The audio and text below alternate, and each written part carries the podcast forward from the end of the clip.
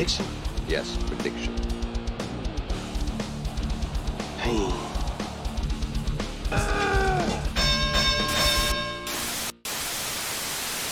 You're now about to witness the strength of geek knowledge. Haha. so, hello and welcome. That's right, you're trapped in Nerd Cage Live. I'm your co host, Jay St. G, certified geek, seven days a week, coming to you live from Syracuse, New York. And it is the year of our Lord and Savior Sylvester Stallone of 1982. 40 years ago, this was the best year due to the fact that he gave birth to the Rambo franchise in First Blood. But before that, he injected steroids to what made him famous in the Rocky franchise with Rocky 3. For better or for worse, Rocky 3 was a drastic change in direction for the franchise. For better, because of the fast paced action high testosterone energy. But for worse, due to the end of the dramatization of the series and what the dire- direction the franchise took moving forward with the next few entries. So tonight, moderated by our moderator and Joe from Far on One Gaming, the warrior from Wakanda Mark Withers, the most passionate Rocky 3 fan I know, is here to dig deep into what makes this franchise and this movie so fucking awesome. So, Mark, show them the strength of geek knowledge. Absolutely. What's up, everybody? Super excited to be here as usual. And yes, tonight is a night that is 45 years in the making. Did I get that number right? 40 years in the making. Yeah, I'm jumping the gun a little bit because I'm that excited. It'll this get is there. one of my favorite movies uh, of all time. I'm, I'm going to say this. Uh, over the past few months, we have done a very deep dive into the Rocky Balboa character, talking about all the all the different movies. Jay, I know the first Rocky movie is your first, is your favorite, Yep. but Rocky 3 is my absolute favorite because it actually introduced me to the franchise right around the time that it actually came out. Um, I, you know, I was I was about 11 years old at the time, uh, a little too young to see it in theaters. But shortly thereafter, I did catch it on cable, and I was captivated by the character Clubber Lang, brilliantly played by Mr. T, and everything that surrounded that character, and and and all the other components uh, having to do with that movie, including the song "Eye of the Tiger," which was a huge hit at the time. This was just a perfect storm is when it you know when it comes to blockbuster movies, and I can't wait to dig deep into this. But first, Joe, who do we have in the chat tonight? In the chat tonight, we have Sunzilla 2008, Shay Smithers, and Scott Bannock. And I think we have a couple lurkers too, so don't be afraid to speak up. Yes. Awesome, awesome. Guys, thank you so much for joining us. Uh, let's just go ahead and, and talk about this right from the jump here. Like I said, I did not see it in theaters, but I do remember the buzz around it, and it was massive. Now, of course, the first Rocky movie, and you know, as we as we've talked about in other episodes, was sort of a sleeping giant. It was this sort of underdog movie that had legs, that really uh, did big things. You know, made it all the way to the Oscars. Rocky Two uh, actually took took that French, you know, took the took the all of the promise from the first movie and continued it, kept the ground running, and it turned out that they were uh, the producers began developing Rocky 3 before Rocky 2 was even wrapped. Uh, there's uh, articles going all the way back to 1979 that talk about uh, you know Sylvester Stallone writing the script and kind of forming like you know the initial uh, plot points for this third movie. Now, originally, it was going to be a lot darker. It was planned to be the third in a trilogy in which Rocky Balboa dies. Yes. Uh, it was meant to. It was this movie was originally meant to be sort of a gladiator movie, uh, with Rocky sort of winning, finally winning like a huge bout in uh, in in in, in Rome, I think, uh, and uh, and uh, the origin in the original script, Rocky would have died on his way home from the actual uh, fight, uh, from the title fight. Yes. Um, but producers kind of kicked back on that. Uh, Sylvester Stallone had time to kind of realize what fans actually wanted. And then he just decided to completely rewrite the script and turn it into not so much a lighthearted uh, movie, but something that was a little more feel good, something that people could walk away from feeling like they had a champion that would con- that would continue his saga and you know he added some some lightheartedness into it you know of course with hulk hogan with you know with some other comedic elements uh, and then you know basically created what we what we now know is sort of like the, the 80s kind of you know uh, excess uh, you know yes. blockbuster. Now when this was released yep. critics hated it. But this is probably my first memory of uh, the critic response and the fan response being completely different. This was a huge movie. I mean, we're talking a budget of $17 million and then uh, box office numbers capping about 270, right? Now, now for the time, that was massive. Like if you took those numbers today, that'd be like making a movie for $50 million and making 800 million on it. Exactly. Th- those are those are bigger margins than even even Marvel has. You know, those are bigger margins than Warner Brothers. That was that that's how incredibly successful this movie was. And I mean, I could go on and on and on, but I want to give you guys a chance to talk about it. Jay, what was your first impression of this movie when you first saw it? Well, before I get to my first impression, uh, Mark, I just want to say, I want to add a little something to what you just touched on earlier. You're talking about the theme of the movie and the feel good vibe that this movie provided. So, the the theme that we're all familiar with, Eye of the Tiger. I was doing my homework today, just like what Mark Withers does every day. So apparently, the whole Eye of the Tiger theme represents it's a metaphor for exactly what Sylvester Stallone was going through in real life. So again, Mark touched earlier. Stallone be, uh, became an Oscar winner with the first Rocky, and then of course he had a couple other. Uh, you know, there was Nighthawks and few others. But anyway, Stallone uh, was peaking and he started becoming complacent. I mean, he wasn't poor anymore. So what we so this whole Eye of the Tiger theme and you know all the excess that you talk about, Mark. Well, that is actually a metaphor for exactly what Stallone was going through, and he wanted this movie to be the movie that brings his edge back. And right. damn right it did. As far as the Absolutely. first impressions, uh, I'm going to kind of echo the thing I said back in our Rocky ranking discussion. If you guys haven't checked that out, please check that out. But anyway, my first impression, I'll never forget. I saw this movie on TV, on TBS. Back in the day, us 90s kids, we had movies for guys who like movies on TBS. Tonight, Rocky 3. and, I, and I see dead meat and go for it. And, like, and, uh, and then I, I see the punches fly. And I'm like, oh my God, I need to watch this. And I fell in love with the franchise. That's right. Rocky 3 was my first Rocky. This was my gateway into the franchise. Again, I was I was probably like 10, 11, 12 years old. I saw it on TV and it was the coolest thing I ever seen in my life. Not only that this was the gateway to, to uh, Rocky, but this was my gateway for my love for the sport of boxing. And it all started with Rocky 3. And goddamn, this movie still holds up. And I know how people talk about how we talk about this as a hard turn for the franchise. We're talk we're gonna talk a little deep I still feel like this movie's just as deep as the first movie, and there's stuff we're really gonna get into tonight, and there's gonna stuff we're gonna get into on Saturday for the watch party, man. Uh, but yo, Joe, I want to pass it to you. How do you feel about Rocky Three and your first impressions of it? Uh, I, I, love Rocky Three. I mean, this was boxing was still hot and heavy back back then, and you know, wrestling entertainment was in its infancy, so that was starting to gain traction. And I mean, you can't not go in this loving Hulk Hogan and Clubber Lang and all the over the top greatness that was in this movie. It was just, it's a masterpiece still to this day. Keyword over the top, but it works. Yes. And I think but it, it works. Listen, I'm always going to say the Rock, the first Rocky's the best movie, followed by the first Creed.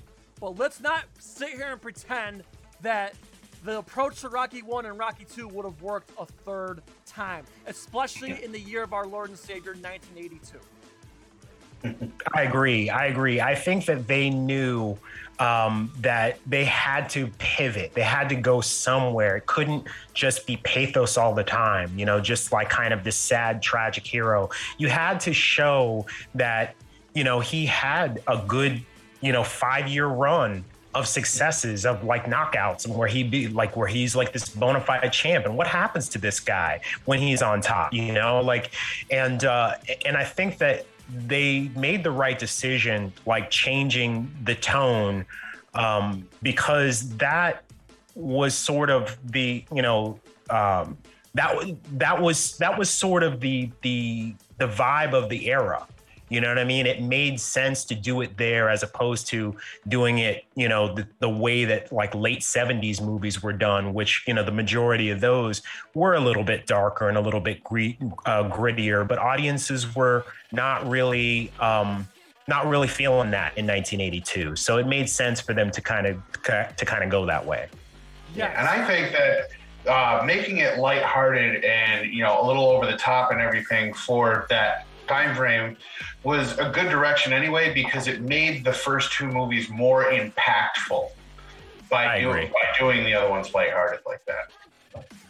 Absolutely. Now, before we break down some of the behind the scenes uh, stuff, I just want to say real quick. Um, I want to t- touch base real quick on the opening montage. Okay, so I've always said that Rocky 2 is a continuation of the first movie, like kind of like an extension of the first movie. If the first movie was four hours long, that's where Rocky 2 comes in. This felt like a sequel. And the thing I love about the opening montage, keep in mind, zero dialogue, just music, which we're gonna touch base on in just a few minutes here. Just music, no no dialogue. The movie explains everything what Rocky's been up to since he won the title. And he's getting like all these endorsement deals. He's knocking out uh, opponents trying to take his belt, which we'll get into later. And of course, it also at the same time introduces the villain without even like explain. They just explain by showing this montage. We don't get a proper. They just show Clubber Lang training, watching you know, getting pissed off watching Rocky's success and then going hard and training and he's winning his fights as well. So we're seeing the hero and the, the rise of the hero and the rise of the villain at the same time. No dialogue. Talk about a brilliant way of just ex- giving both of these men backstory without actually giving them a backstory, if that makes any sense at all. I agree. I mean, what a brilliant way to just sort of streamline that part because, you know, you do have these, you know, these two primary characters and you need to have some way to explain who the villain is. Not even the villain, but like let's say the his opponent. You need to explain who he is, where he comes from, what he's about, what this means to him, and you know, instead of bogging down the first act with all of this information, you know, we get a nice montage that sort of explains all that so that when there is dialogue, it just jumps right in. You know, like I just I thought that was so smart. I didn't realize that when I was a kid, but looking at it, watching it as an adult, you can kind of like see how brilliant that was and how much thought and care was put into that just that moment. Absolutely. Uh, Joe, anything you want to add before we have Mark go into the behind the scenes? Um, I, I agree that just having music alone with all the scenes they had on the screen and everything, it's just it it goes to show how you don't really need to tell a story to tell a story. All you all you really need is to put that visual aspect out there, and your mind will create the rest. Agreed. Well said. That well said, Joe. Well said. All right, Mark. So one of my favorite things about doing lookbacks with you is again the strength of geek knowledge that you bring, and you know you always dig deep and you always find these little nuggets that just make me go, oh wow. So tonight, again, we're, we are unscripted. Mark, take take us to some of the behind the scenes, man. Okay, so um, I think I touched on on this a little bit when you know when we first started the show, but basically, you know, Stallone started writing this script in 1979 uh, right around the time, actually, probably earlier than that. You know, it was during the time that Rocky 2 was still filming, you know, and, uh, you know, the studio had full faith in in a third movie so much so that they secured the roles of almost everybody and uh, the only component that was missing was Clubber Lang. Now, originally, they were eyeing Joe Frazier to play Clubber Lang. Now, those for those of you that are too young to remember, Joe Frazier was a championship boxer. He he went up against Muhammad Ali.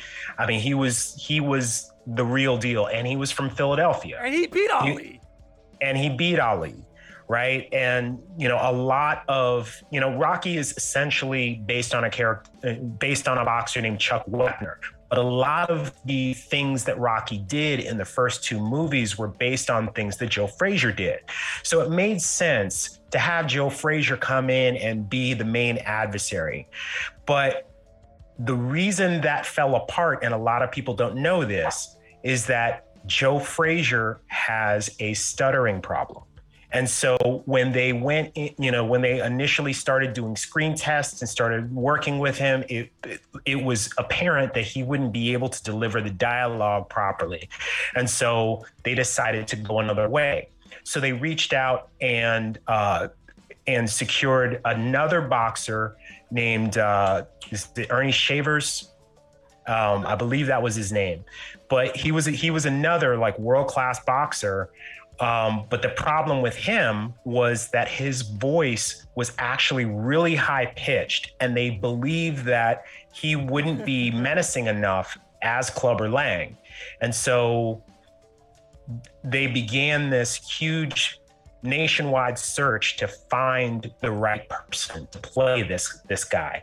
And Mark, um, before you be- get to that, I just want to point out that it wouldn't have made sense at all to put Joe Frazier in the movie because Joe Frazier was in the first Rocky movie. That was another thing. Yes, that was another thing. I don't know if they were planning on like having him play himself or do, do I, I don't know what the original plan was, but you know, thank God that fell apart because yeah. you know, think, you know, I, it, it's good the way that, that, the stars aligned the way that they did. Now, getting back. It's funny mm-hmm. that you mentioned the high pitched voice thing because little did they know who one of the biggest boxers in the world would be and what his voice would sound like. I knew I knew you were going to say something like that because that was my first thought too. Is like, oh no, he wouldn't be believable and as like you know. About it, Clubber Lang is basically is what, legitimately what, what, him. Was what yes. Mike Tyson was in the, the 80s and early 90s. Uh, right. Uh, same with same with George Foreman. George Foreman was also another heavyweight boxer that was knocking people left, knocking people out left and right that everybody was scared of. Frazier was that guy too. So absolutely he was. Yeah. So Clubber Lang is kind of like an amalgamate of like of, of, of it's kind of like a pre-telling of of Mike Tyson, but it was also kind of retelling uh, George Foreman's story a little bit too, if you think about it. Yeah, I was gonna say like the Clubber Lang character is sort of like an amalgam of of all of the baddest fighters of the '70s. Yeah. You know what I mean? Like, and so it made sense to have to have like you know the person who ended up be- playing that character play him, right? So so getting back to that story uh, the casting directors were sort of looking everywhere to try to find this character. They even went to different prisons throughout the country to try to find like prison boxers and find someone who would who was really a good fit that was believable that could act. And it just happened that um, the uh, Rhonda Young, who was the main casting director, was watching a show on NBC called The World's Toughest Bouncer. And there was a guy on there that was basically just dominating the show. It was a huge competition at the time. Uh, it was part of the games people play series. That was that was a big deal at the time. And there was a boxing segment, and he dominated the other fighter. And when he was interviewed, the the commentator asked him, "Well, do you have any hate? Do you have any hate in your heart? Do you have any anything against your opponent? Why did you beat him so badly?" And this guy said, Well, I don't actually hate the guy. As a matter of fact, I pity the fool. And when he said that, Rhonda Young knew that she had the right guy. And that guy turned out to be a guy named Lawrence Tureaud, who, who would later become well known as Mr. T. Yes! And that is how we got Clubber Lang. Oh my God, Mark. Well, you know what? This, Mark, I'm giving you this here. That was well said. That was well said. I couldn't say. We're going unscripted, people. Mark just pelted that out. Just doing the best with what I remember. Man, yes, Clubber Lang. Talk about talk talk. I can't think of a better introduction to an actor who's never done anything before. Talk about in the, a debut to remember, Mr. T, and everything just exploded, whatnot. Um, now listen, I know we want to touch base on Eye of the Tiger, but before we get to Eye of the Tiger, Mark, just just just talk about the the Mr. T fallout. And I'm talking about the past, the, the the giant fallout that was Mr. T that just ruled everywhere in the 80s. I wasn't alive to remember, so please just I give mean- us a taste of what it was when Mr. T exploded onto the scene after this movie. I mean, the th- yeah, the thing about Mr. T was that he was just very different from anybody that we had ever seen before. I mean, even in the trailers, like before the movie came out, like you first, the first thing you saw was that mohawk. You know what I mean? You just saw this behemoth with like this weird looking hair, and and he just would, and he just looked terrifying, but at the same time, just like so awesome. And on the strength of that movie, he was just everywhere. I mean, he just he had uh, a cartoon. He had uh, he made appearances on different shows. He was on Diff'rent Strokes. Yep. The you know he got another TV show out of it, the A Team, and Yep. I mean he was literally everywhere. He had an album out. You know, a lot of people don't know that he had like records out. You know what I mean? Like and so trained by Ice T, which we learned from our friend Ernie C last week. That's right. That's right. Ernie, yeah, Ice. T actually helped him rap for his record. Yes. You know what I mean? But like he was just he he was just a, like such a formidable, like such a fresh character and so like formidable. You know what I mean? And he, he just like he was he was the guy that you as a little kid wanted to grow up to be Yes.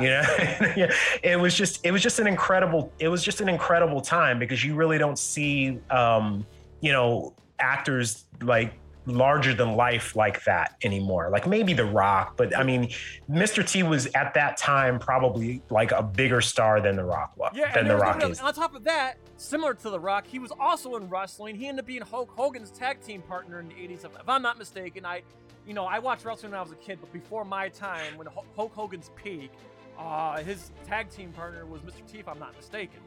Um, yeah And also, uh, and then we'll, we'll, we'll move on to the Eye of the Tiger after this, but uh, um, recently there was a podcast, and I hate to end Mr. T's uh, segment on like a sour, not a sour note, but on a slow note, but uh, unfortunately to this day, Mr. T is still mad at Sylvester Stallone uh, for underpaying him. If I'm not mistaken, he was paid.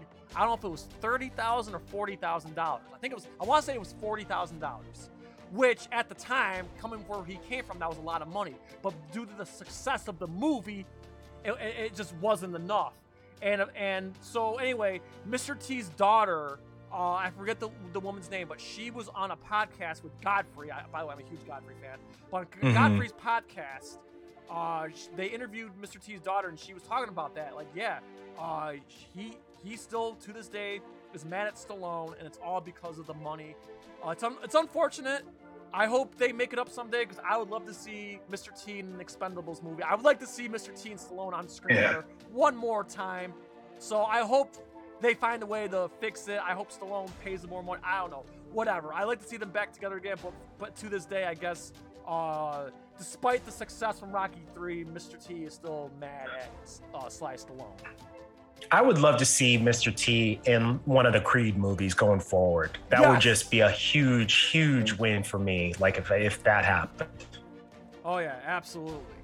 Uh, so we touched about earlier. Said, the theme of the movie is Eye of the Tiger, and uh, I can't think of anyone better to like take us deep into Survivor's biggest hit. The only thing I'll, I'll add before Mark gets started here: uh, Does anybody know what song Stallone wanted to be the theme for the movie to be? I think Mark already knows, but go ahead. are we are we waiting for the chat or are we waiting for me Uh, because I want to see if I want to see if anybody knows. Does anybody in the chat know? That's a good one. Does anybody in the chat know what song that Stallone wanted the theme song to be. I'll, I'll give you a big hint. It's the most iconic bass line of all time. Let me repeat that. It's the most iconic bass line of all time. Come on, someone's got to know. Come on, Paul. oh boy! I'll give you a hint, guys. It's from Queen. Come on. Anybody. I know what it is now that you said that. Yeah. All right. All right. No one knows. So Joe, why don't you why don't you tell them what the what the song actually was that Stallone originally planned to have as the theme for Rocky 3? If I'm correct on that hint, I believe it was another one bites the dust. Thank you. There you go. There There it you Yes. Another one bites the dust. Yep. Yep. So yes, there you go, guys. That was S- Stallone was hooked on that song. He was hell bent on getting that song for the movie. But there was one problem. The record label wouldn't let it happen. Therefore, Mark, go ahead and tell them what song wound up on the movie. Yeah. So so yeah. So I don't know how to approach this story. Um, let's start with that. So Stallone really liked Queen's Another One Bites the Dust. In fact, when they would watch dailies of the fight scenes, they would actually time it to that song so that like the hits would actually match like the drum beat and stuff like that and the way that they moved in the ring would would sort of like match the rhythm of it. He just kind of like felt that there was something kind of perfect about that for the movie. So he tried as hard as he could to get the publishing rights for that for or to get the licensing for it and uh, the label said no way. So uh, it happened that there was this band survivor I mean, that uh, was from the Chicago area. They had about three albums out, and they had a song on the radio at the time called Poor Man's Son. And Stallone had heard this song and uh, asked for a meeting with their guitarist. So, you know, Stallone and Peterik met, and uh, uh, Stallone explains to him, you know, the basic uh, plot points of the movie. Uh, I think he showed him a little bit of the movie, and then basically played this, you know, played another one bites the dust with with one of the fight scenes, and explained to him what I need you to do is write a song that is similar to Poor Man's Son with the same energy and the same tempo as another one bites the dust. And the result was Eye of the Tiger, which was originally a song that Survivor was already writing. Uh, and I think it was called Survival originally. But they um, played around with the lyrics because it just happened that uh, the first part of the chorus actually matched um, you know it, it, actually worked out to where it, they could make it they could make it rhyme with eye of the tiger and so they changed the, the title of the song and released it as a part of the film another another fun fact before i even finish finish that part out another fun fact is that uh, the song from karate kid you're the best was actually also considered to be the theme for this um, but uh, Avildsen, you know, wanted that for Karate Kid. Um, and then another another fun fact is that Eye of the Tiger was also being considered for the movie Flashdance, which was set to be released that same year, but the producers of that movie ended up ended up going with the song Maniac as the main theme. And so it just things just kind of worked out perfectly all around and we got all of these like hit songs from soundtracks which kind of kicked off the era of like big movie soundtracks in my opinion. On top of that, Mark, I think you're the one who told me this when we were when back in the day when we were prepping for our Rocky uh, countdown. But didn't you tell me that the version of Eye of the Tiger you hear in the movie was actually the demo, not the actual final recording? Am I correct? That's correct. So they had they had done a demo. Um, you know, just recorded a demo right around the time that Stallone had asked them to write this. Now, there, there's a different version that appears on their album that has, I think it's slightly longer. Um, and then there's like other instrumentation in it, the slightly different in- instrumentation. But Stallone liked the version that they actually came up, you know, the the initial demo version, and decided he wanted that in the movie. And so that version that we all know from Rocky Three, and I believe the version that we hear on the radio from time to time, is actually from the original demo. Okay, that's freaking awesome. So I got perfect segue into our next segment here. So again, as I said earlier in the look back, that I the Tiger is the same theme of the movie, and it's a metaphor for what Stallone was going through in real life, meaning he was coming complacent. He wanted his edge back, and boy did he get his edge back because Sylvester Stallone in this year in this movie was in the best shape he ever was at in any time in his life. Now listen, I know he got bigger, like bulked up even bigger, and later on, especially I believe in 1987 when he was prepping for Rambo 3, he was huge. But that's when he started using HGH. But in Rocky 3, it was all natural. And he did it in a three month period. They filmed Rocky 3 in three months. Three months they filmed Rocky 3. And in those three months, Sylvester Stallone trained six days a week with a very strict diet and some insane conditioning, is, is, which is why you see that that transformation that you see in the movie is real and it's fascinating. And I'll, I'll even add it's also inspirational. So yeah, I want to take a little deep dive into the workout regime that Stallone was going through. So men, take your notes. Titan Goji, I hope you're here right now. So check it out. For real. Sylvester Stallone from Rocky 2 to Rocky 3, he lost 30 pounds. He went from 195 to 165. His um um body fat percentage went from 14%, ready for this, to 2.8. All right, and I'm getting this shit from uh, Viking Samurai on YouTube. All right, Stallone did not eat any red meat. He only ate oatmeal cookies, 25 cups of coffee a day with honey in it, and some protein supplements. So, on top of that, Stallone was a Stallone was trying to compete with Arnold Schwarzenegger. He was jealous of Arnold Schwarzenegger's physique. So, um, for anybody who knows their bodybuilding history, Franco Columbu trained Stallone for Rocky 3 when it came to bodybuilding. So yes, Franco Columbu, who unfortunately passed away a few years ago, who was like one of the biggest bodybuilders, Mr. Olympia. He was Mr. Olympia before Arnold was, if I'm not mistaken. Anyway, Franco Columbu uh, weightlifted with Stallone. On top of all that intense weightlifting for, um, again, six days a week for three months straight, Stallone sparred 15 rounds every day after he was done weightlifting and ran three miles every morning. So, yes. So you can kind of thank Arnold Schwarzenegger because he gave Stallone motivation, like, hey, I can't let this guy one up me. So, right. It's just amazing. And that, and that was the beginning of the rivalry, I'm yes. sure. That was yeah. the beginning of the rivalry. And I just got to pull up a picture here on my phone. I'm sorry, I'm kind of like reading notes off my phone right now.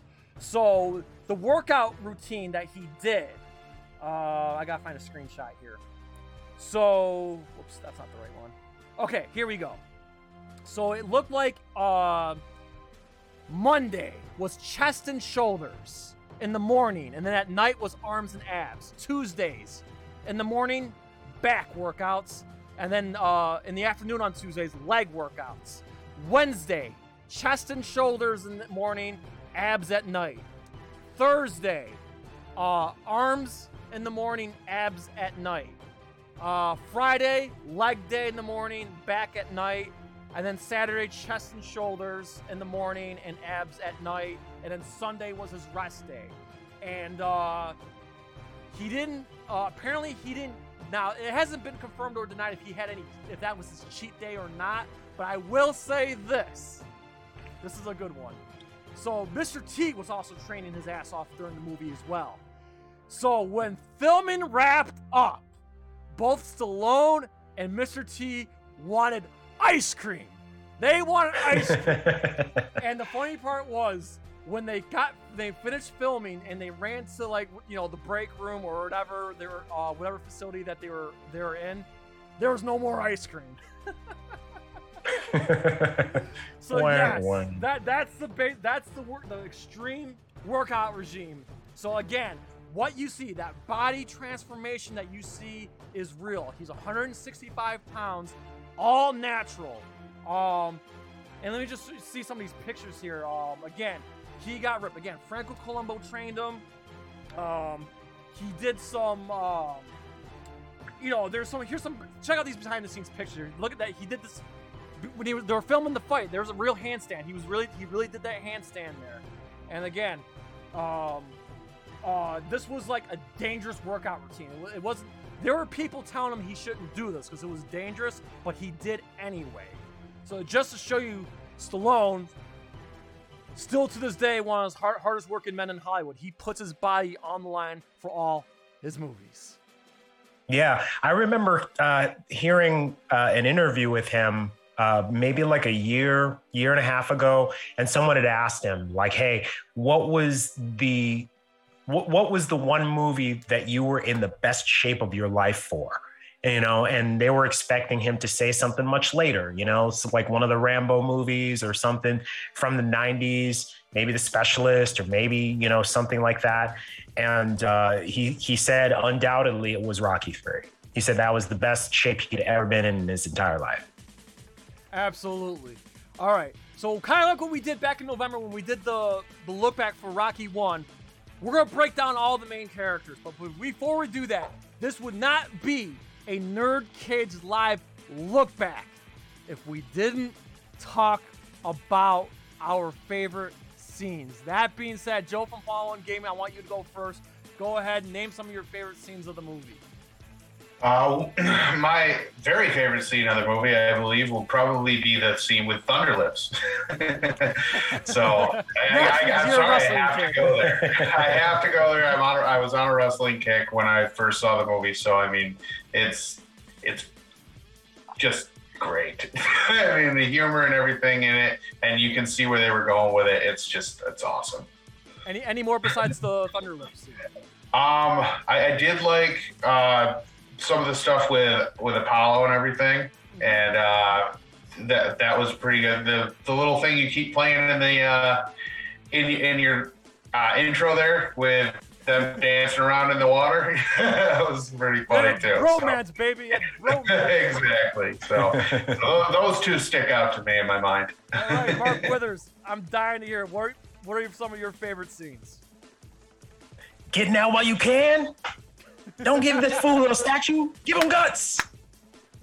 That is the far and away the best scene in the whole movie. Hey, This woman. is this is what Hey, woman. introduced. Right.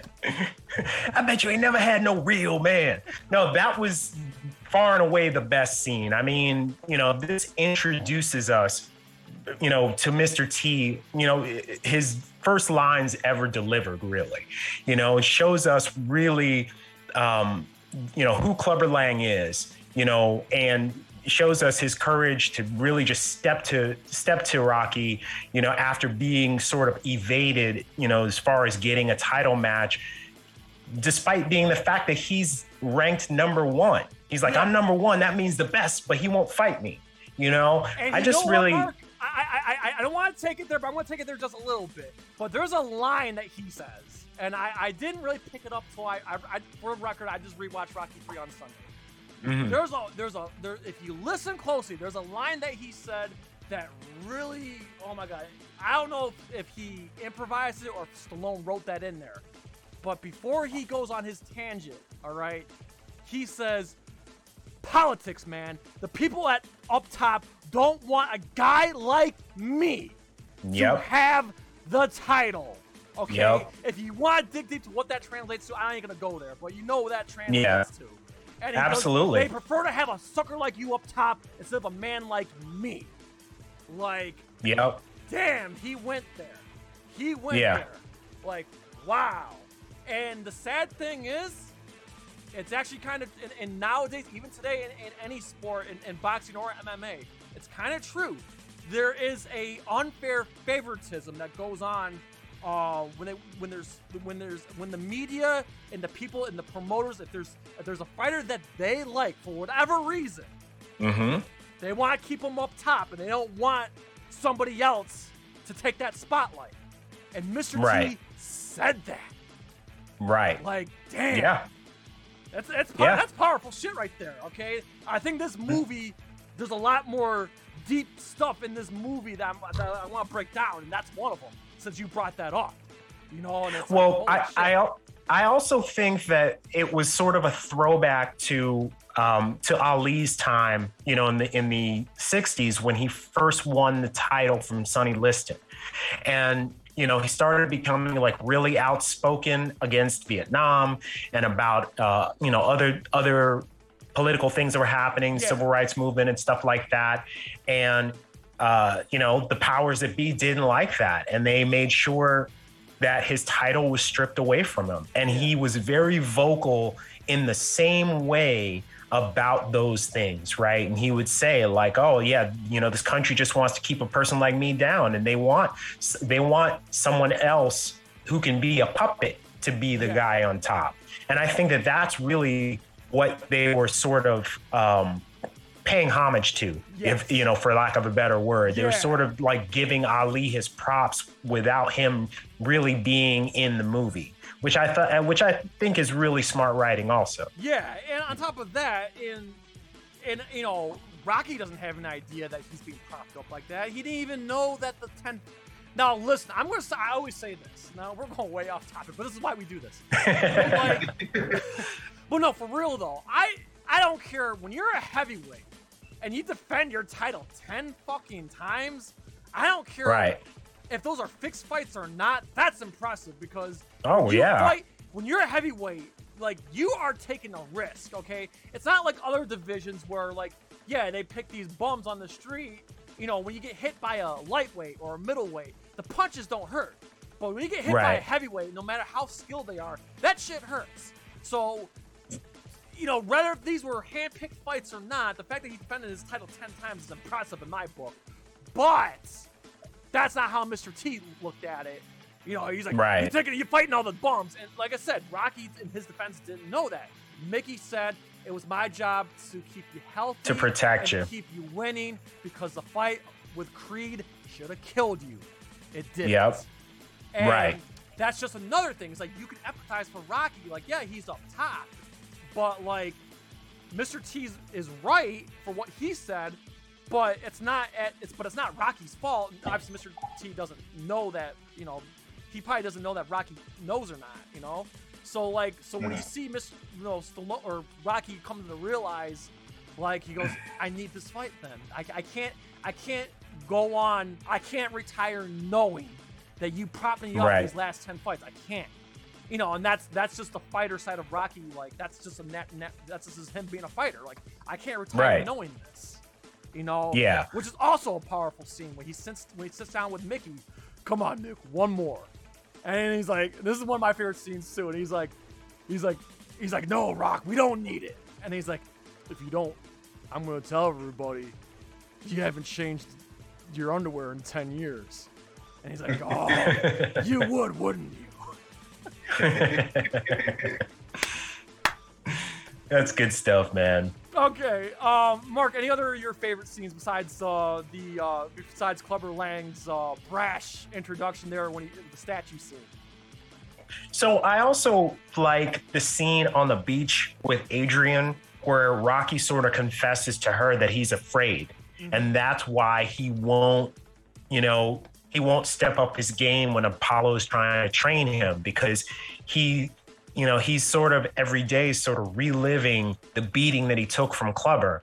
You know what I mean? And Rocky's MO up to this point has been to lead with his face because he's just he's that tough. You know, his his his his method has just been to outlast the other fighter. Yes. And this is a guy that he could not uh, outlast.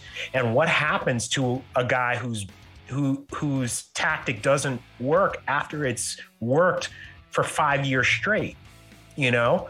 Um, and, and uh, I think that's a very telling moment about the character who's always putting up this brave face, you know, like this this very strong front for everybody else, and he just kind of lets himself be very human in that moment. And then Adrian is the one that steps up, even though she all this whole time she has not wanted him to fight, steps up and and and tells him that that he needs to get past this in order to Win in order lose. not o- win or lose. I'm still with you, but you need to you need to face this. Yep. And I, I just thought that was a really powerful moment, probably the most powerful scene in the movie. And I want to add to that scene too. Uh, talk about a character. We're gonna get into it a little bit, but talk about a character progression of Adrian. You know, going from the shy woman who you know covered up, and now she's motivating Rocky to fight. Talk about a you know tr- character transformation. We see it in this movie, and it's it's fascinating. It really is. I always said that you know Rocky, the whole franchise is a character-driven story, and we you know, we follow these characters closely. All right, so my favorite scenes. Um, man, I hate to echo everything Joe just said, but the- I know the scene serves no purpose. I understand. You could take the scene right out and it doesn't change anything, but goddamn, do I love the Thunder Lips fight. It's just so goddamn funny. Okay, just the just the little the all the exchanges there. You know, how much do you think he eats? About two hundred and two pounds, and then like, Weighing in at about Yeah. 210 pounds. and then add on top of that, uh, Rocky, remember the neighborhood.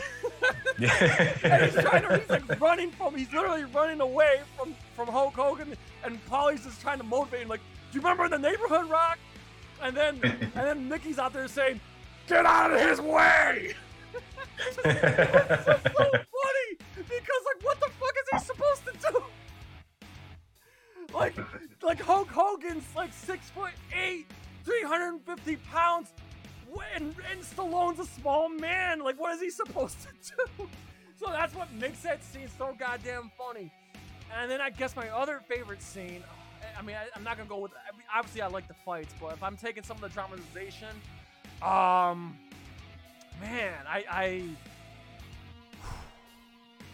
I guess.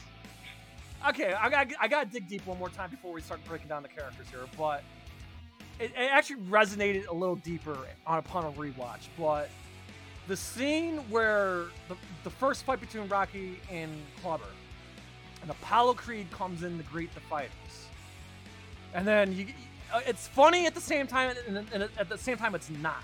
So Apollo has a, a confrontation with Clubber Lang right. and he go and he goes over to shake his hand, and he slaps his hand and says, "I don't want no has been hanging out in my corner. You better get that face before I knock it off." What?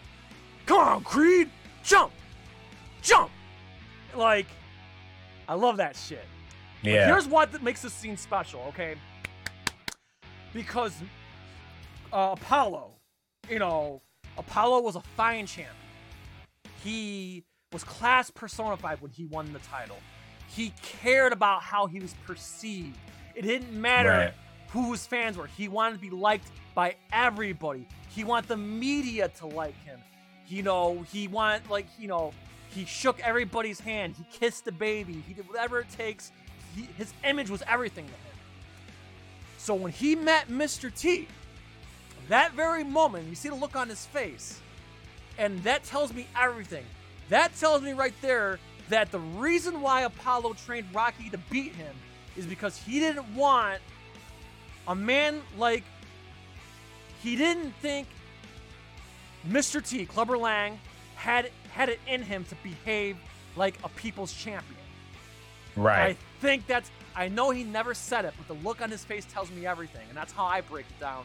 Is that it wasn't so much he wanted to help Rocky, he didn't want Mr. T, Clubber Lang, to represent boxing, you know, as as the champion and behave the way he does, the way he conducts himself. He didn't want to stand for that because Apollo was the exact opposite. He was the people's champion. Everybody loved him. He, he lived by an example. He was a role model. Clubber Lang is not. right. and that's why right. I think and I, and yeah, go ahead. I, and and I agree and I agree with you. I mean, he never really reveals his motivation in the movie, never, at least not verbally. But when Rock asks him, you know, why are you doing this? And he basically says, "I have my own reasons." And I think that I think that you nailed it. I think in that moment he saw that, like, okay, like this guy cannot be allowed to to be the reigning champion. Yes. Like, you know, Rocky has to get back on top, and I'm going to do whatever I need to do to make sure that happens.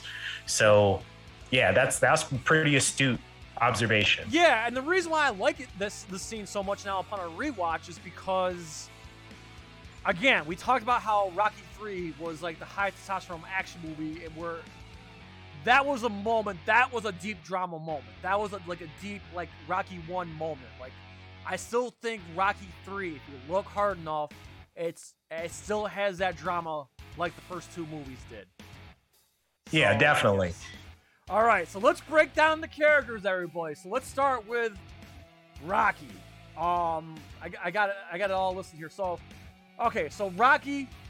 Okay, so this is what's fascinating about Rocky in this in this this version of Rocky is this is really the first time we see Rocky up top because Rocky one, Rocky two, he was still the dude from the neighborhood. Now he's famous.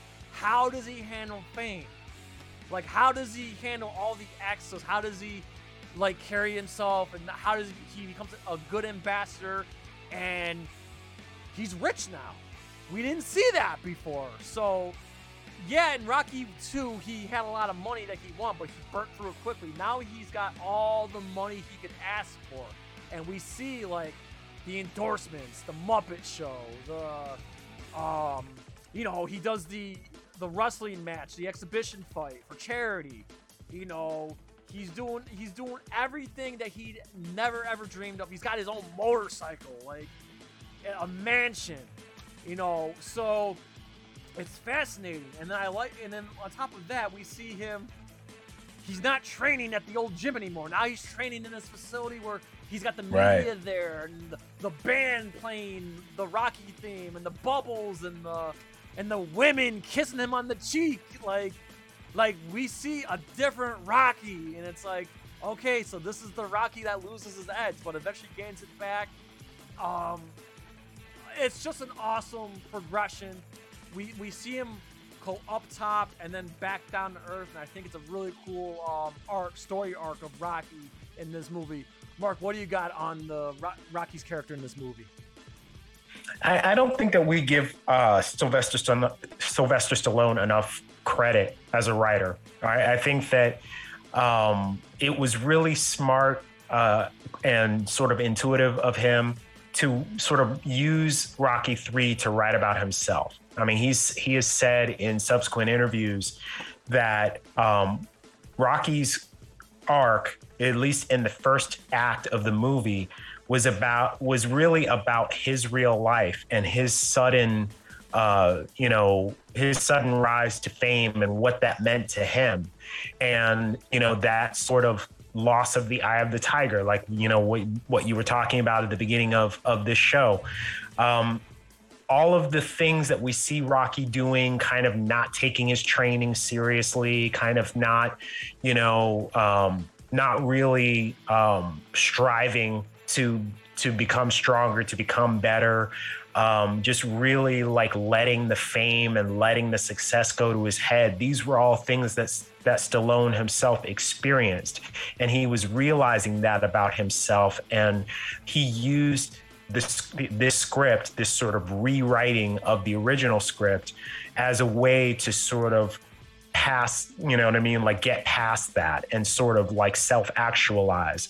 And I I think that um, creating this version of Rocky Balboa was a smart move and and actually, you know, really frames everything that comes after it. You know what I mean, including you know what happens with Donnie in the Creed movies. You know, like a lot of the stories that happen in those two movies come from this movie. You know what I mean? So, so um, yeah. So I, I really enjoy. Although, you know, you really can't top the Rocky character from the first movie. Like that that version of Rocky has so much heart, but this one I think um feels like a like a natural progression. Oh, this yeah. is what would happen to a person who was in that situation who would just suddenly become super famous. Yeah. So yeah.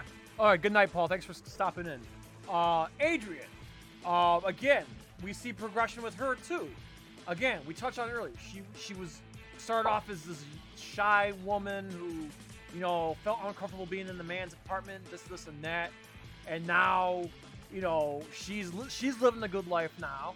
You know, rich. She's rich and famous, and you know, obviously she's got her hair done and this, this, and that, and now, um, you know, we something that I wish they kind of delved in a little bit more. But you know, she has her little jealous moment when Rocky gets to kiss on the cheek. I kind of wish Right. they went a little deeper with her character when she reacted like that. They kind of like rushed over that scene.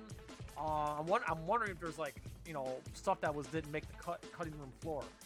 But Mhm. again, as we touched on earlier, as you said, one of your favorite scenes there was she she says, "Hey, you got to take this fight." Uh, you know, or, or else you'll regret it, you know. And like I said, I like the progression that she's she's no longer the shy woman. She's you know she's trying to motivate her husband, and she wants her husband to go out on top, win win lose or draw, and that's just a fascinating uh, character progression of uh, Adrian. Now, what do you got on uh, Adrian, Mark? I, I, I would echo that sentiment. Um, I think that really the strength, um, really like throughout the franchise up until, you know, obviously Rocky Balboa, is that um, Rocky and Adrian really are. Um, are, are necessary for each other. They bring out the strength in each other. And um, just like we see Rocky's, you know, rise to success and him becoming a champion, we see Adrian kind of go from this meek, kind of unassuming person to really the the the the, the strength, the backbone behind Rocky.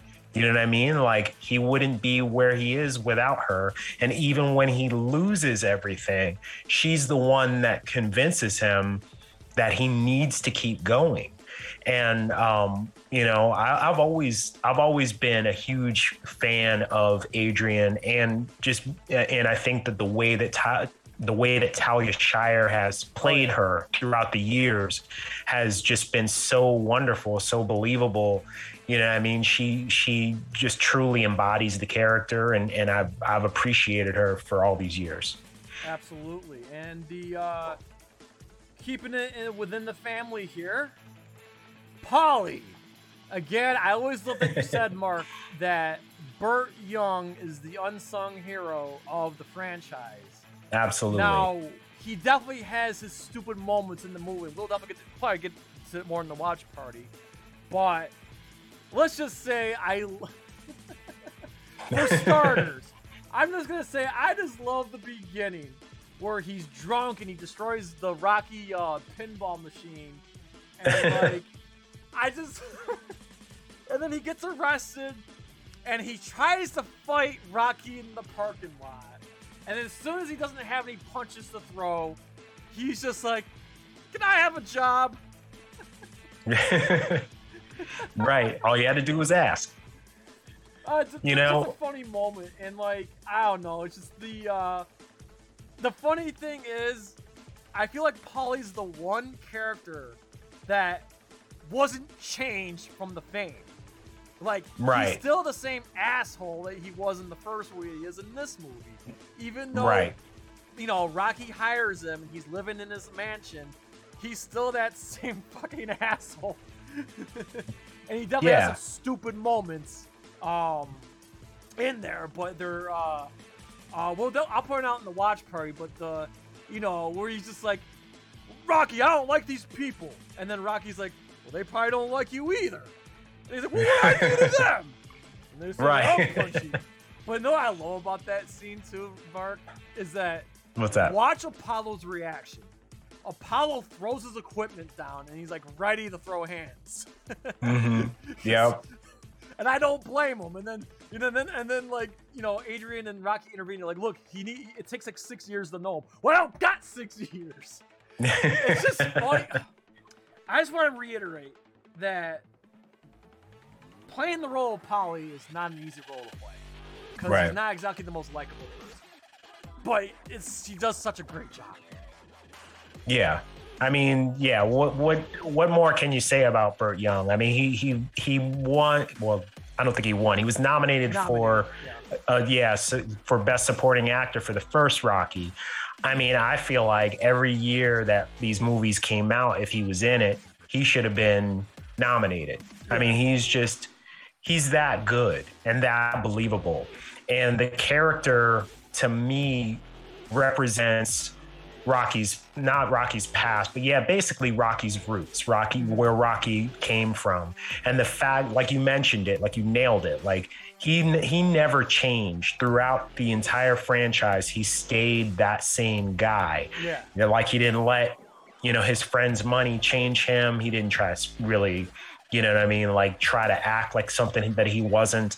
And I think that that is a representation of of Rocky's roots and mm-hmm. Rocky not forgetting the neighborhood, right? Yeah, So, even you know, like, so to speak. And you know, let's not forget, Rocky. You know, d- doesn't exactly have a very polished background. I mean, he was working for the Right. mob. You know, he probably did a lot of things. Probably committed a lot of crimes. You know, Absolutely. and the way when you see Paulie's behavior, especially in this movie, like it just shows like you know Rocky didn't come from the most colorful place. I'll leave Right, that. right, right. And he's meant to be that reminder. You know what I mean?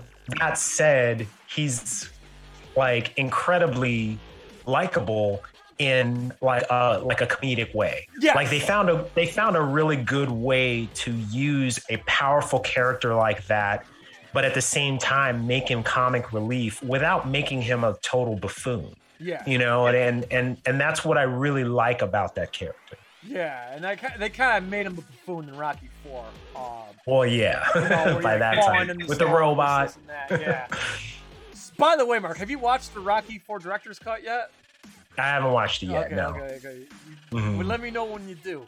Okay. Yeah. So next one. Okay, progressing over to Mickey.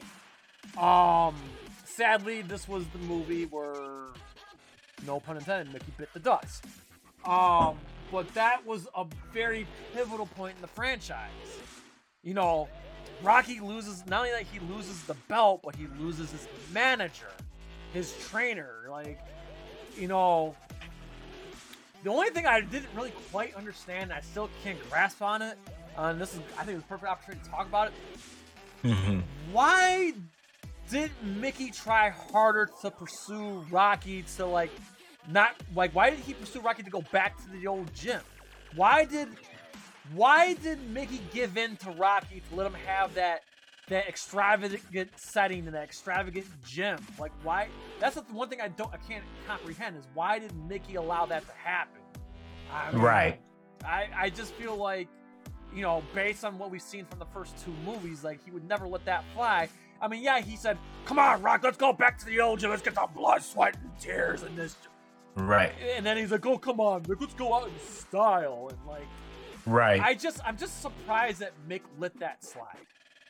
Yeah, I think it was kind of like an unwritten thing to where, you know, he kind of knew, you know, let, let's give him a taste of this so he can appreciate more where he came from when he realizes this isn't all what it's cracked up to be. You know, so maybe, maybe it was kind of like a life lesson he had to learn on his own because he realized he wasn't going to just do it because he said to do it, you know? Yeah, that's a Right. good point. Uh, I never thought of it that way, but that's a good observation, Joe. Sometimes you come out with that left hook, Joe, and you just. Every once in a while.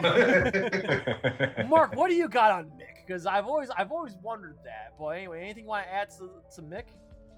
so it's it's tough because I I tend to agree with you. You know, when he was adamant about not training him, you know, for this fight at the beginning, he was laying out all the reasons why Rocky shouldn't fight this guy.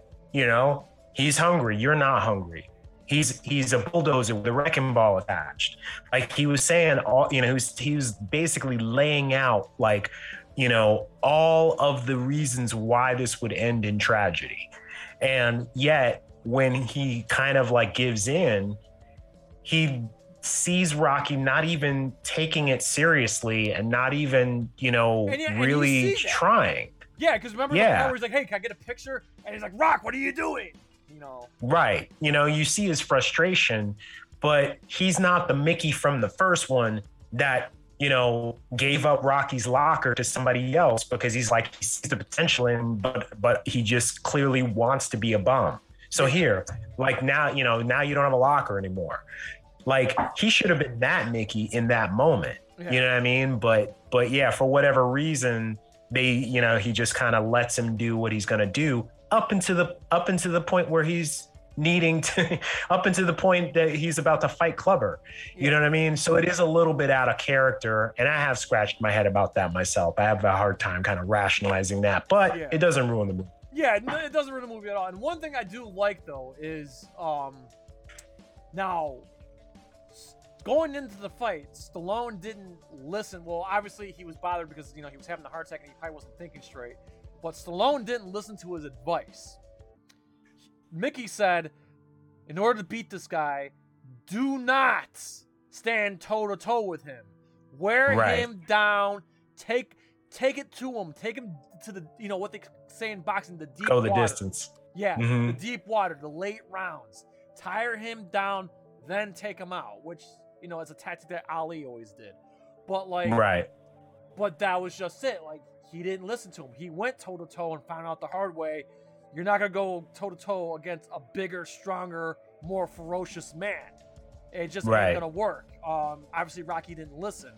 Um, and it's funny uh, Apollo adopted the same thing, but his strategy, the big difference between Apollo's strategy and Mickey's strategy, Mickey said, "Don't go to toe to toe with them. Take them deep to the deep rounds." Apollo's strategy was, "Don't go toe to toe with them, but take them out fast." Knock him out early. Yeah. yeah. Yeah, you're gonna have to like take him out early because there's no way, no way you're gonna last 15 rounds against a man that size. But yeah, Right. but Mick, but Mick was right though. Mick was like, you know, don't stand toe to toe with him because you're not gonna be able to. You're just not gonna be able to do it. So, but yeah, it was just, it was, but, but still, some of my favorite Mickey moments was was the the Thunder Lips fight. Just, just the how much you think he eats. He's like, wait, another another funny line. Why is he? Why are they carrying him? He's walking. I just, yeah, just Mick, Mick Mickey was just so good. Props to Burgess Meredith. I, he was a very trem- tremendous actor. Tremendous actor. yeah, absolutely. Rather if he was the Penguin or Mickey, it don't matter. He was tremendous, and um, yeah, and that death scene's hard to watch. It really is. It really is. Yeah. It is. Yeah, it's it's kind of like the low point of the movie, but it's necessary. And again, part Right. of the dramatization. Um, so I just mentioned Apollo earlier. So Apollo. Now Apollo has a very interesting uh character arc now. Um. So Apollo Creed no longer champion. Uh, but he's still in the public eye. He's he's in good spirits. You know, he's still involved in boxing. He may not be fighting, but he's doing commentary. He's still promoting fights. Um, and you know, we just talked about it earlier when he met uh, Clubber. He want that was the moment where he wanted to train Rocky, and it was just you know definitely a fascinating watch to see go from Apollo the fighter to Apollo the trainer. Um, and the thing you can appreciate in this movie is we actually get a deeper look at his origins. You know, Right. his Los Angeles setting, the the the the the, the, the, gym that he trained in with Duke's Duke's gym. With Duke. Yeah. So we kind of get more of, of an Apollo Creed backstory in this movie too, and it's it's awesome. Uh, Mark, what do you got? Same. You know, like, you know, one of my favorite scenes in in this movie is sort of the reveal, right? So, right, you know, when when uh when when Apollo just kind of comes out of the shadows to talk to Rocky about about train, you know, about letting him train him and stuff like that. Like that was completely not expected. Like the first time that I saw it. And just the idea that, you know, your greatest opponent now wants to train you and wants to make you better. You know what I mean? Like that just spoke volumes to me as a kid. Um, I still love that about the character. I, Yeah. I love that.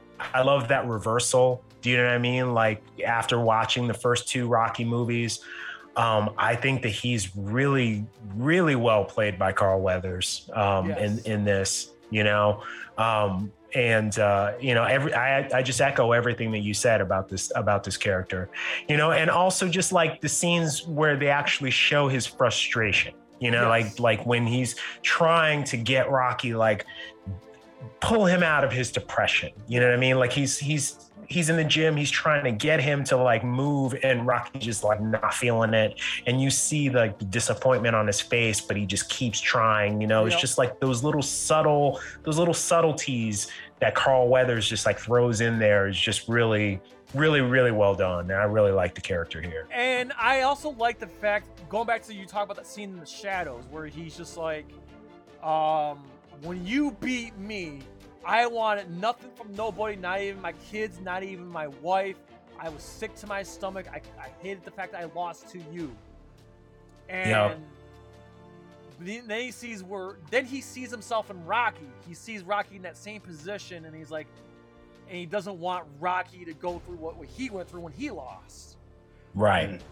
And then, plot twist, he helps Rocky win the title back just so that he can get him in the ring one more time, but with nobody in private. Right. right. And I like that they did it that way. And I love the ending. I love how it just ends with there's just them, just like each throwing a punch, and both punches you know are going to land. Yep. So you have no idea who actually won the fight. That was the way to And end. And we did not know who won the fight until 2015. we found out in 2015 Yeah. that it was Creed that won the fight. right. Um, Absolutely. Which, by the way, is one of my favorite scenes in uh, in Creed, where you know, where Adonis like, "Well, so who won the fight? He did." Mm-hmm. Yeah. Just, yeah, just no, nothing else. He did. and and Apollo just just he didn't. That's what I love about. Apollo. Didn't want the fame. He didn't want the belt. He didn't want the attention. He just wants to know, okay, could I beat this guy one more time? Yep. That's it. It's cool, cool little reveal that we. It's a cool piece of uh, Rocky history that we get in Creed. And hmm God, I hope when Creed 3 comes out, we get more little nuggets that we learn Yeah. about the characters. Yeah. There. Absolutely. All right, and real quick, we don't have to spend long on the, on the next one, but Duke. Um, I like the fact that we see more of Duke. You know, you know Duke's gym, and one of my favorite lines of Rocky 3, where Duke is like, "Man, it was pain in the ass, you know, working against you. Now we get to work with you, finally." Right. absolutely love it. Um, but yeah, again, love Tony Burton's performance. I love the fact, um, you know, again, I, just, I love seeing the, tr- the you know the training scenes. It's just fantastic. I you know, you know, stick and move, rock, stick and move. You know, just it's just cool. I, I I like the character Duke. I know I know Apollo was really the one. I know Apollo was, was doing a lot of the training, and the promotion, but let's not let let's give Duke some of the credit. Duke had his hand in the training too. So mm-hmm. Absolutely. and it was Duke that trained Apollo, and it was and then it was both Duke and Apollo that trained Rocky. You know, so Right. I, it was cool that we got to see more of Duke's character. We got to see his gym, and you know, again, fantastic performance from uh, Tony Burton. May he rest in peace. Yeah, absolutely. I mean, you know, I, I've I've always been a fan of Tony Burton in these movies. I thought he was fantastic in the first movie, even though it was just that one major scene. Mhm. Um, but I like that that as time progressed, he became more and more prominent in these Yeah. movies. This movie in particular, like, is sort of the origin of what I would consider to be like the Rocky family, right? Yes. Like, like you know, Rocky, Apollo, Duke, Paulie, like, like all of them together, like on the same team. You know what I mean? And then going forward, that's what it was. You know, like, and so. um yeah, I really appreciate him in this. Um, you know, I wish I kind of wish we got a little bit more of his backstory throughout the series you Yeah. know like and and and uh, maybe we'll get that in the future maybe we'll get some kind of prequel or something but i would love to to hear more about duke as a younger as a younger fighter and like uh you know how he obtained the gem and that kind of thing so Same with I. I just think, really I love think the we need a, a Duke prequel and a Mickey prequel. De- Yeah. definitely a mickey prequel that Yeah. that that needs to happen Yes. Now, Yeah. Joe, I want to get you involved because I know you're chopping at the bit. Thunderlips in the flesh. the ultimate male versus the ultimate meatball. Joe, go ahead. Your thoughts on the the ultimate male and Thunderlips? Oh, the Thunderlips stuff was just was just great because you knew where Hulk Hogan was around that time, and you know how famous he was getting and everything, and it just translated so well into this film. Even though they gave him a new, a new name in this one, you know who who it was. Right. So there was no denying what you were looking at, and it was it was just it was just a great scene overall, and to his uh, reaction to you know it actually being like staged and everything was was great too because you know I think he re- pretty much really thought it was a real fight in the beginning and then realized you know this uh, yes it's just for charity but you know he expected it to be more than what it ended up being And also, I just want to credit, like, I feel like, obviously, we all remember the Hollywood Hogan days where, where he turned heel. right I mean, before he turned heel, he was the all American good guy, you know, this, this, and that. Thunderlips was not. So, right I think you can kind of, like, thank the character of Thunderlips to, to where we got Hollywood Hogan. yeah Um, I, I I know Hulk Hogan's had his bullshit moments. You know, we're not gonna deny that, but uh, but his God, let's just say that Hulk Hogan's not Hulk Hogan without Rocky Three. I know that he was still up and coming. He was big, but this movie put him over the top, and I just think he was the perfect adversary to Rocky just for just for the comedic. On top of that, I just want a big shout out before Batman was got his back broke by Bane. Hulk Hogan broke Rocky's back. yes um, yeah, I, I mean, there's not much to say about his character, but my God, that's such a fun scene. And the ulti- we get the ultimate leg drop, you know, and, Yeah. and just real quick, uh, Mark, we kind of touched on it a little uh, a while ago, but hmm when Stallone met um, Hulk Hogan, and Stallone just said, says, "Hey, I want you to do one of your wrestling and slap moves on me." He goes, "I don't think that's a good idea." Right He's like, I don't want to hurt you. And but he goes, No, no, I insist. And he does it and just knocks Stallone through the fucking floor. And then Stallone Yeah. gets up and says, You're it. Now, Yeah. Mark, was there I'm leaning on you for this one. Was there anybody else considered besides Hulk Hogan that you know of or do you not know? I don't think that there was. Um, I know that um, Rocky. I keep saying Rocky, but uh, I know that Sly wanted uh, Hulk Hogan for this, and uh, you know Hulk accepted at the um, at the forbiddance of Vince McMahon Sr. He actually was was uh, fired from the World Wrestling Federation Oh. for taking the role. And it wasn't until after the success of the film that he was actually allowed to come back. And then that was sort of the the sort of the beginning of Hulkamania. Like I feel I like you you kind of hit it right when you said that he's the Hulkamania never would have happened without Rocky 3. It's true. Like like when he left and did that movie and then that wound up being even though it's a small part it wound up being like uh, like a seriously memorable part of the movie. Like that actually put him on the map. And, And then so I think that was the beginning of the other wrestlers going into movies like Andre the Giant and um, exactly. Roddy piper. Yep. Yeah. Zeus. zeus. Yeah, um, Another thing I want to point out too, real quick, is uh, I, you just mentioned that Vince McMahon fired him. Uh, Vince McMahon, to, to this day, Vince McMahon and Hulk Hogan still have bad blood. Like there's a Right. lot of ugly history between those two. Um, Mhm. Joe, you remember back in the day, Hogan Knows Best. We used to watch that. Oh yeah. There were there were episodes where like he, when he had his meetings with Vince McMahon, he wasn't having it. Like, Mhm. I mean, I understand Vince was very like he's very certain, like possessive with his the wrestlers he signs. I understand. I actually understand Vince's Right. perspective perspective, but ultimately Hulk Hogan made the right decision doing the move. Um, Right, absolutely. But yeah, I mean, let me say this: that without Hulk Hogan doing this movie, we would have never got the fame that The Rock has right now. Oh yeah, The- You know, I this mean, was the based precedent. right off of Right. Hulk Hogan's career for most of it. Yeah. and you know, we also saw Hulk Hogan. Not only that he, he became larger in life in the '80s, but you know, we had Mr. Nanny, we had No Holds, No Holds Barred still holds up. Let me just say, No Holds Barred Yeah. still a good movie. Uh, but Suburban Mr. Nanny- Commando. Suburban Commando, Yeah, yes. was- and Yeah. yeah, so so yeah, like Joe said, this was the beginning of wrestlers turn actors and whatever. Even though Hulk Hogan didn't really um change for the role, any role he played, he was the Yeah. Hulk Hogan.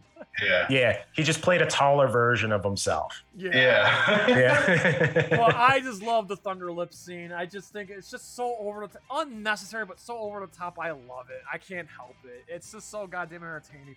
I cannot wait to watch it with you guys on Saturday. yeah, absolutely. And finally, best for last, everybody. Oh, by the way, I'm sorry. Let me just show you some of these pictures of. uh Sorry, I got so caught up on everything, I forgot to flash the pictures here. But there's some uh, great shots of uh, Thunder Lips and the Rocky scene here. Oh god, it's just so iconic. You know, there you go. There's the slap.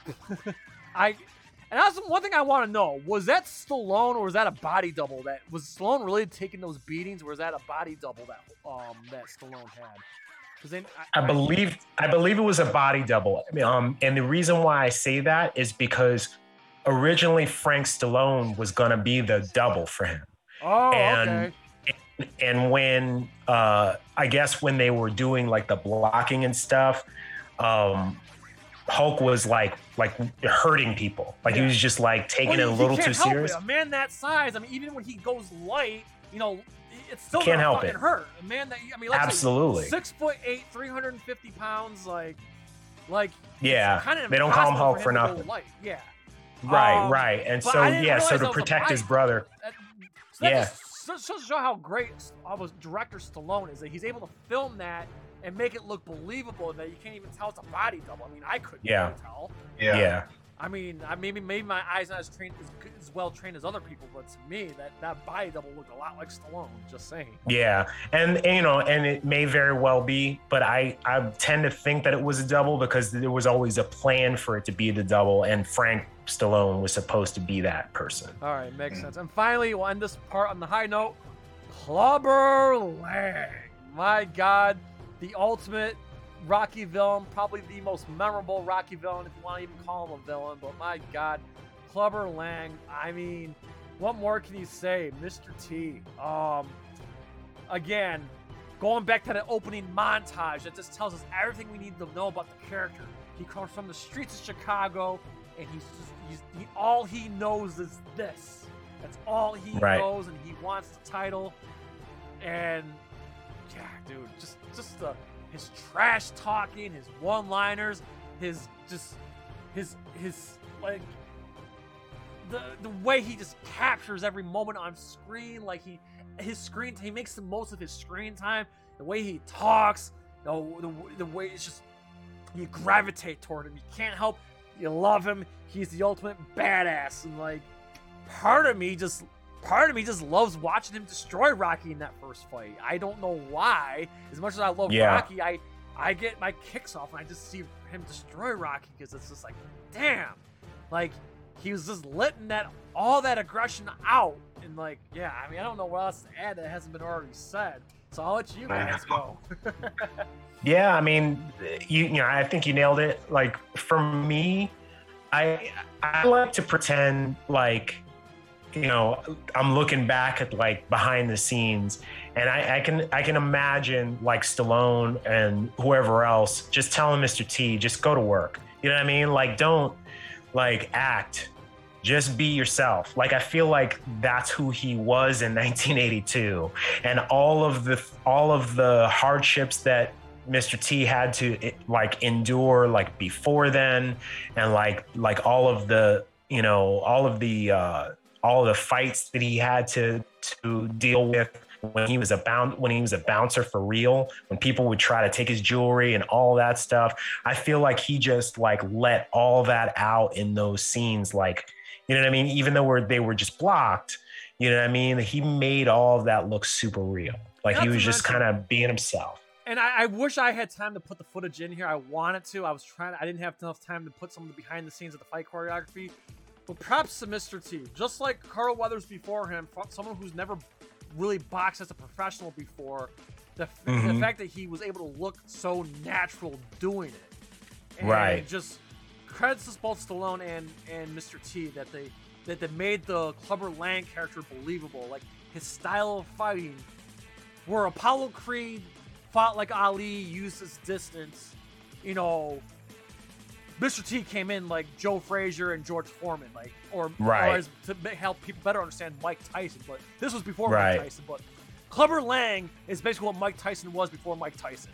He was a- Absolutely. he was just a, a, a force that just came at you. A bullet Right. fighter with power. Exactly. With power. And the size difference between him and Stallone is incredible. Like, Jesus Christ, um, Mr. T was a goddamn tank.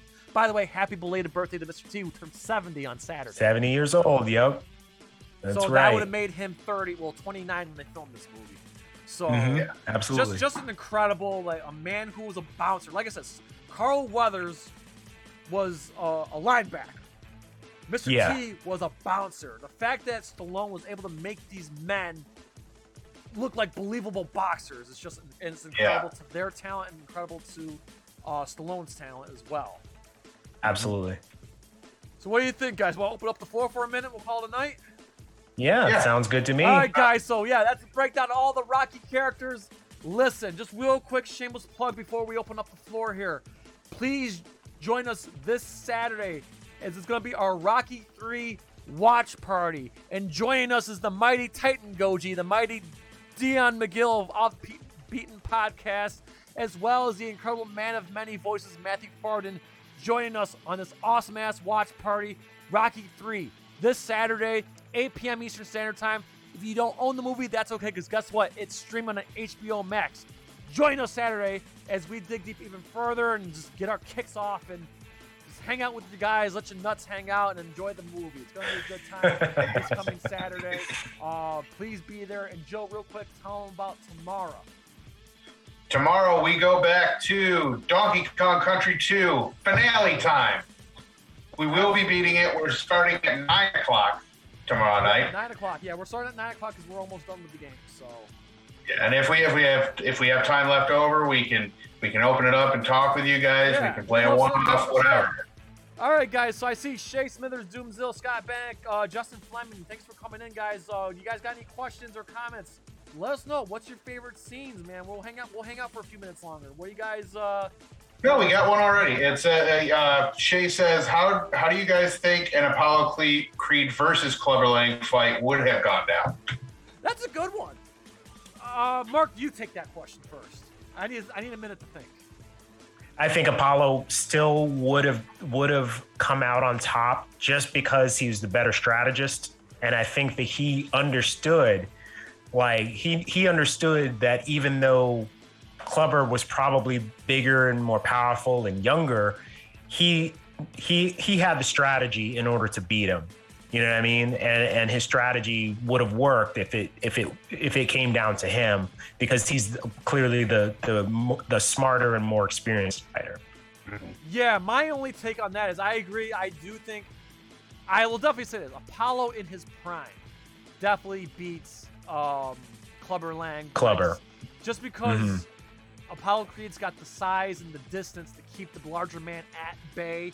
Again, his distance, you know, that Floyd Mayweather, Muhammad Ali style, Yeah, you know, defensive exactly. fighting would have Mhm. would have worked. My only thing is, uh, an old Apollo Creed would he would he had enough stamina to keep Clubber away from him for X amount of rounds? I don't know. That's So- the only caveat because we're talking about a five year break too, Yes. right? Like, like even though those movies are only uh, like three years apart, Yeah. like it's really meant to be five years. Yeah. And so if Rock, if if Apollo's been retired for five years, and you know Clubber's like new on the scene, you know he's like up and coming. He's clearly younger, and he's been at it for all this time, while Apollo has not. Yeah. And so yeah, so you, so that would be like the only thing where I'd be like, eh, maybe. Okay, so I think so, I think the fair answer is a prime Apollo Creed in his prime wins hands down.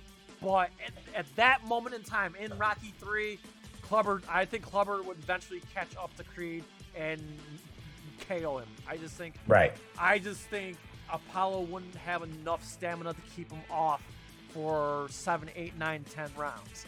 I think Right. Apollo gets his rounds in. Don't get me wrong. Apollo, but eventually the bigger man's gonna get close to him, and it's over. That's how I see it. Agreed. Uh, Now, now here's something I actually have to ask because I haven't haven't been able to watch the Creed movies yet. So, We'll have to which change that. I'm, We'll have to gonna, change I'm that. gonna have to catch. I'm gonna have to catch up on that. But uh, but you're, you're, you know what's a good thing? Creed three comes out in November, Joe. So you got Exactly. so you got till November to watch Creed one and Creed two. Now, with Creed 1 and Creed 2, they don't have any, like, uh, children of Clubber Lang in there, do they, or do they not? No, No, they don't. As, as Okay. far as we So we that don't brings me to my that brings me to my next point is what would be awesome considering this is Creed three, you know, Rocky three, Creed three. It's almost like an anniversary type thing. It'd be cool to see Apollo's son fight Cro- Clubber Lang's son and see what happens. Well, so apparently the villain is played by Jonathan Majors, but we don't know who he is. We don't know Yeah. if it is Clubber's son or not. I don't know. Right. We just know that it's Jonathan Majors. By the way, he's fucking jacked. Holy Oh, yeah. Shit. Holy shit. Yeah, you saw those pictures. Like, he's yoked. Holy fuck. Yeah, but he always has been. Like if you watch like Lovecraft Country or like Yeah. some of the other like things, other properties that he's been in, like yeah, he's always been like a behemoth. Yeah. Um, and so this is kind of like a perfect fit for him, and you know, in terms of his athleticism, this would be a this is going to be like a good uh, test of, of that. Yeah, see, Yeah. uh, not to spoil Creed 2 for you, Joe, but Creed 2 gives Drago a proper send off. Um, well, I, I kind of roughly know what it's about. I just haven't yeah, seen it yeah, yet. but we Mhm, don't know. We don't know what Clubber Lang's doing right now at this point in time. The only thing I can tell Mhm. you is that originally in Rocky Six, uh, Mr. T was supposed to be the commentator for the final fight there, but he turned it down because, like I said, Right. he's still bitter. There's a beef. Yes. Right. Yeah. So, but we don't know what's going on with the character of Clubber Lang, where he's up to now, and if he had children. We don't know. I Mm-hmm. hope we get answers soon, whether if it's in Creed 3 or otherwise. We don't Yeah. know. S- Scott says uh, we don't need to bring back the past. Donnie needs fresh stories, which is true. I, I I agree Yeah, with like, like I'm saying, I'm not saying that we should make it a final fight or the whole entire movie about that. I'm just saying it would be nice to, you know, touch on this Yeah, fight happened. I hope I hope something. they at least touch on the character. I, I would be okay if they at least Yeah. touch on the character. Um, or Yeah. make some kind of reference to him. Yeah, and, and I know like early on, like you know, when we first started the, the podcast, and we did like a we did a an audio only episode on Creed, and you and I kind of talked about this. I know that this is never going to happen because of the Stallone Mr. T beef, but I would love it if um, Creed, if if Donnie was actually trained by Clubber in the same way that Apollo had trained Rocky. That'd be awesome. You know, I think personally, I think that would be the move. But you know, again, like yeah, we're not going to get that. So That's all. It's just, it's just I just feel Yeah. like Drago got proper send off. I just feel like Miss, I just feel like Clubber Lang deserves the same send off that Drago got. That's just my opinion. Yeah. yeah, Um, fair enough. That's just how I feel. Um, Fair I'm enough. not gonna lose sleep if they don't. Um, I, Mhm. I mean, Sylvester Stallone, if you're listening, I could love to sit down with you and I could pitch you some ideas, Mr. Stallone, if you are watching. um, if you happen to stumble across this, look back. um, guys, any more questions? I mean, we'll we'll we'll keep it open if you guys have more questions for us. Um, um, I guess while, we wait for some more questions, I, I got some shameless plugs. Uh, thank you to everybody who watched my uh, Joe Blow uh, Godzilla King Kong face off. Please check it out if you haven't already. Uh, I worked really, really hard on it. I'm really proud of it. And if you haven't already, please check out our interview with Ernie C uh, from Body Count. That was freaking awesome. That was so much fun.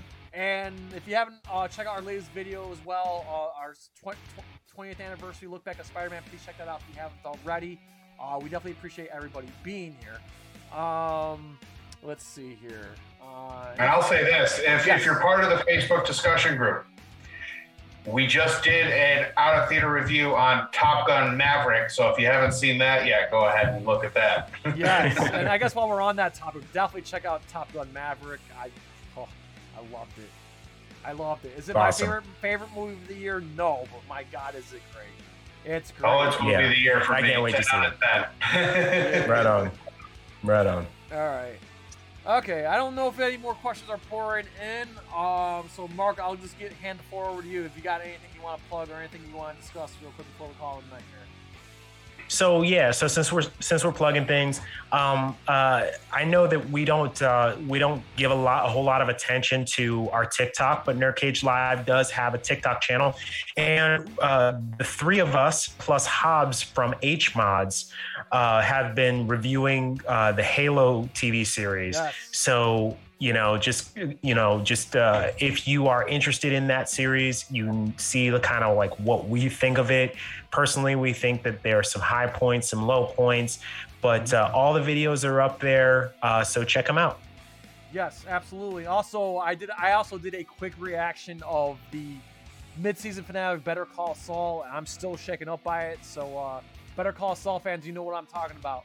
And actually, we got something real quick, and I think this is I think this is a good note to end on. Uh, Shea Smith just brings up that uh, Ray Lu- Ray Lu- blah, that's hard to say. Ray Liotta. Yes, passed away today. Um, I was touching base real quick. Uh, I was shocked. As far as I know, it sounded like he passed away in his sleep while he was filming uh, a movie down in Brazil. Uh, I absolutely love the movie Goodfellas. Uh, the first person I texted was Fist Vegas because I know Goodfellas is one of his favorite movies, so he was the first person I texted when I saw the news. Um, but yeah, 67. That's I think it scares me is that that's like my parents' age. So Yeah. it's just that's why I kind of find it disturbing. It's like, oh my god, all these big names are dying at the same age as what my parents are, you know. So, so I, I get shaken up a little bit. Um, Yeah. but yeah, I, like again, I, I can't really think of his extensive body of work, but the first one I think of is Goodfellas. Absolutely love Goodfellas, and man, did he make that movie! Some of his lighter stuff like Absolutely. Wild Hogs. You know. Sure, Corrina Corrina. Uh, you know, I think he was, you know, even though a lot of people did not like this movie, um, I personally liked it, and I think that he was probably the best part. Um, Many Saints of Newark. Uh, you know, he played Yes. two roles in that, and Yep. he was fantastic in both. You know, a lot of people don't know this about Ray Liotta, but um, he was actually Tim Burton's first choice to play Bruce Wayne uh, Oh. when the Batman movie was coming out. Um, he um, saw him uh, at the, I think he was on he was on some soap opera. I think it was Days of Our Lives, maybe. It was like one of those like old school like uh, soap operas, and he was very um, impressed with his level of intensity, his look. He thought he had the right look, the right physicality, and uh, and he wanted him to play uh, Bruce Wayne. And what for whatever reason, uh, Ray Liotta turned it down, and uh, and we wound up with Michael Keaton, which I'm perfectly happy with. he was he was a great Bruce Wayne. Yes. Well, yeah, I, I, I guess that's a good note to end it on. Uh, Joe, do you got anything to add uh, before we call it a night here? Uh, I think you guys covered pretty much everything. Okay. And real quick, just want to re- reiterate, regurgitate real quick. Tomorrow we'll be on Twitch playing Donkey Kong Country at 9 o'clock, or Donkey Kong Country 2, excuse me, at 9 o'clock. We're going to be finishing it up. But yes, again, if you guys still need to get your Rocky 3 fix, we're not done because Saturday is the actual anniversary of Rocky 3, and we're going to be doing the uh, watch party uh, again with our dear friends Dion McGill, Titan Goji, and Matthew Farden. Can't wait. Again, one of our favorite movies of all time as a collective here, and we just cannot wait to watch it live together. We'll probably go a little deeper, you know, kind of add to this look back when we do this watch party. Um, so again, thank you very much, Mark Withers, for bringing the strength of geek knowledge like you always do. And Joe, thanks for uh, staying on top of the chat, moderating the topics and all Yes. that good stuff. Um, and again, we ask you to pretty please like, comment, subscribe, ring that bell, and spread that shit like simple. So the USA from yours truly, Syracuse, New York, to, uh, and Louisville, Kentucky, to all of our friends and fans around the world at Nerd Cage Live. As always, enjoy life, stay safe, eat your vegetables, do your push-ups,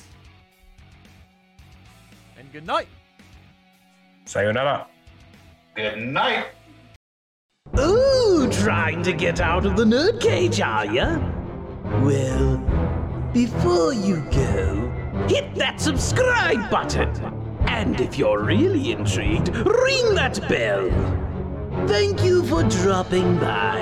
Until next time, tell everyone you know about Nerd Cage Live! Ah! 哇哇哇哇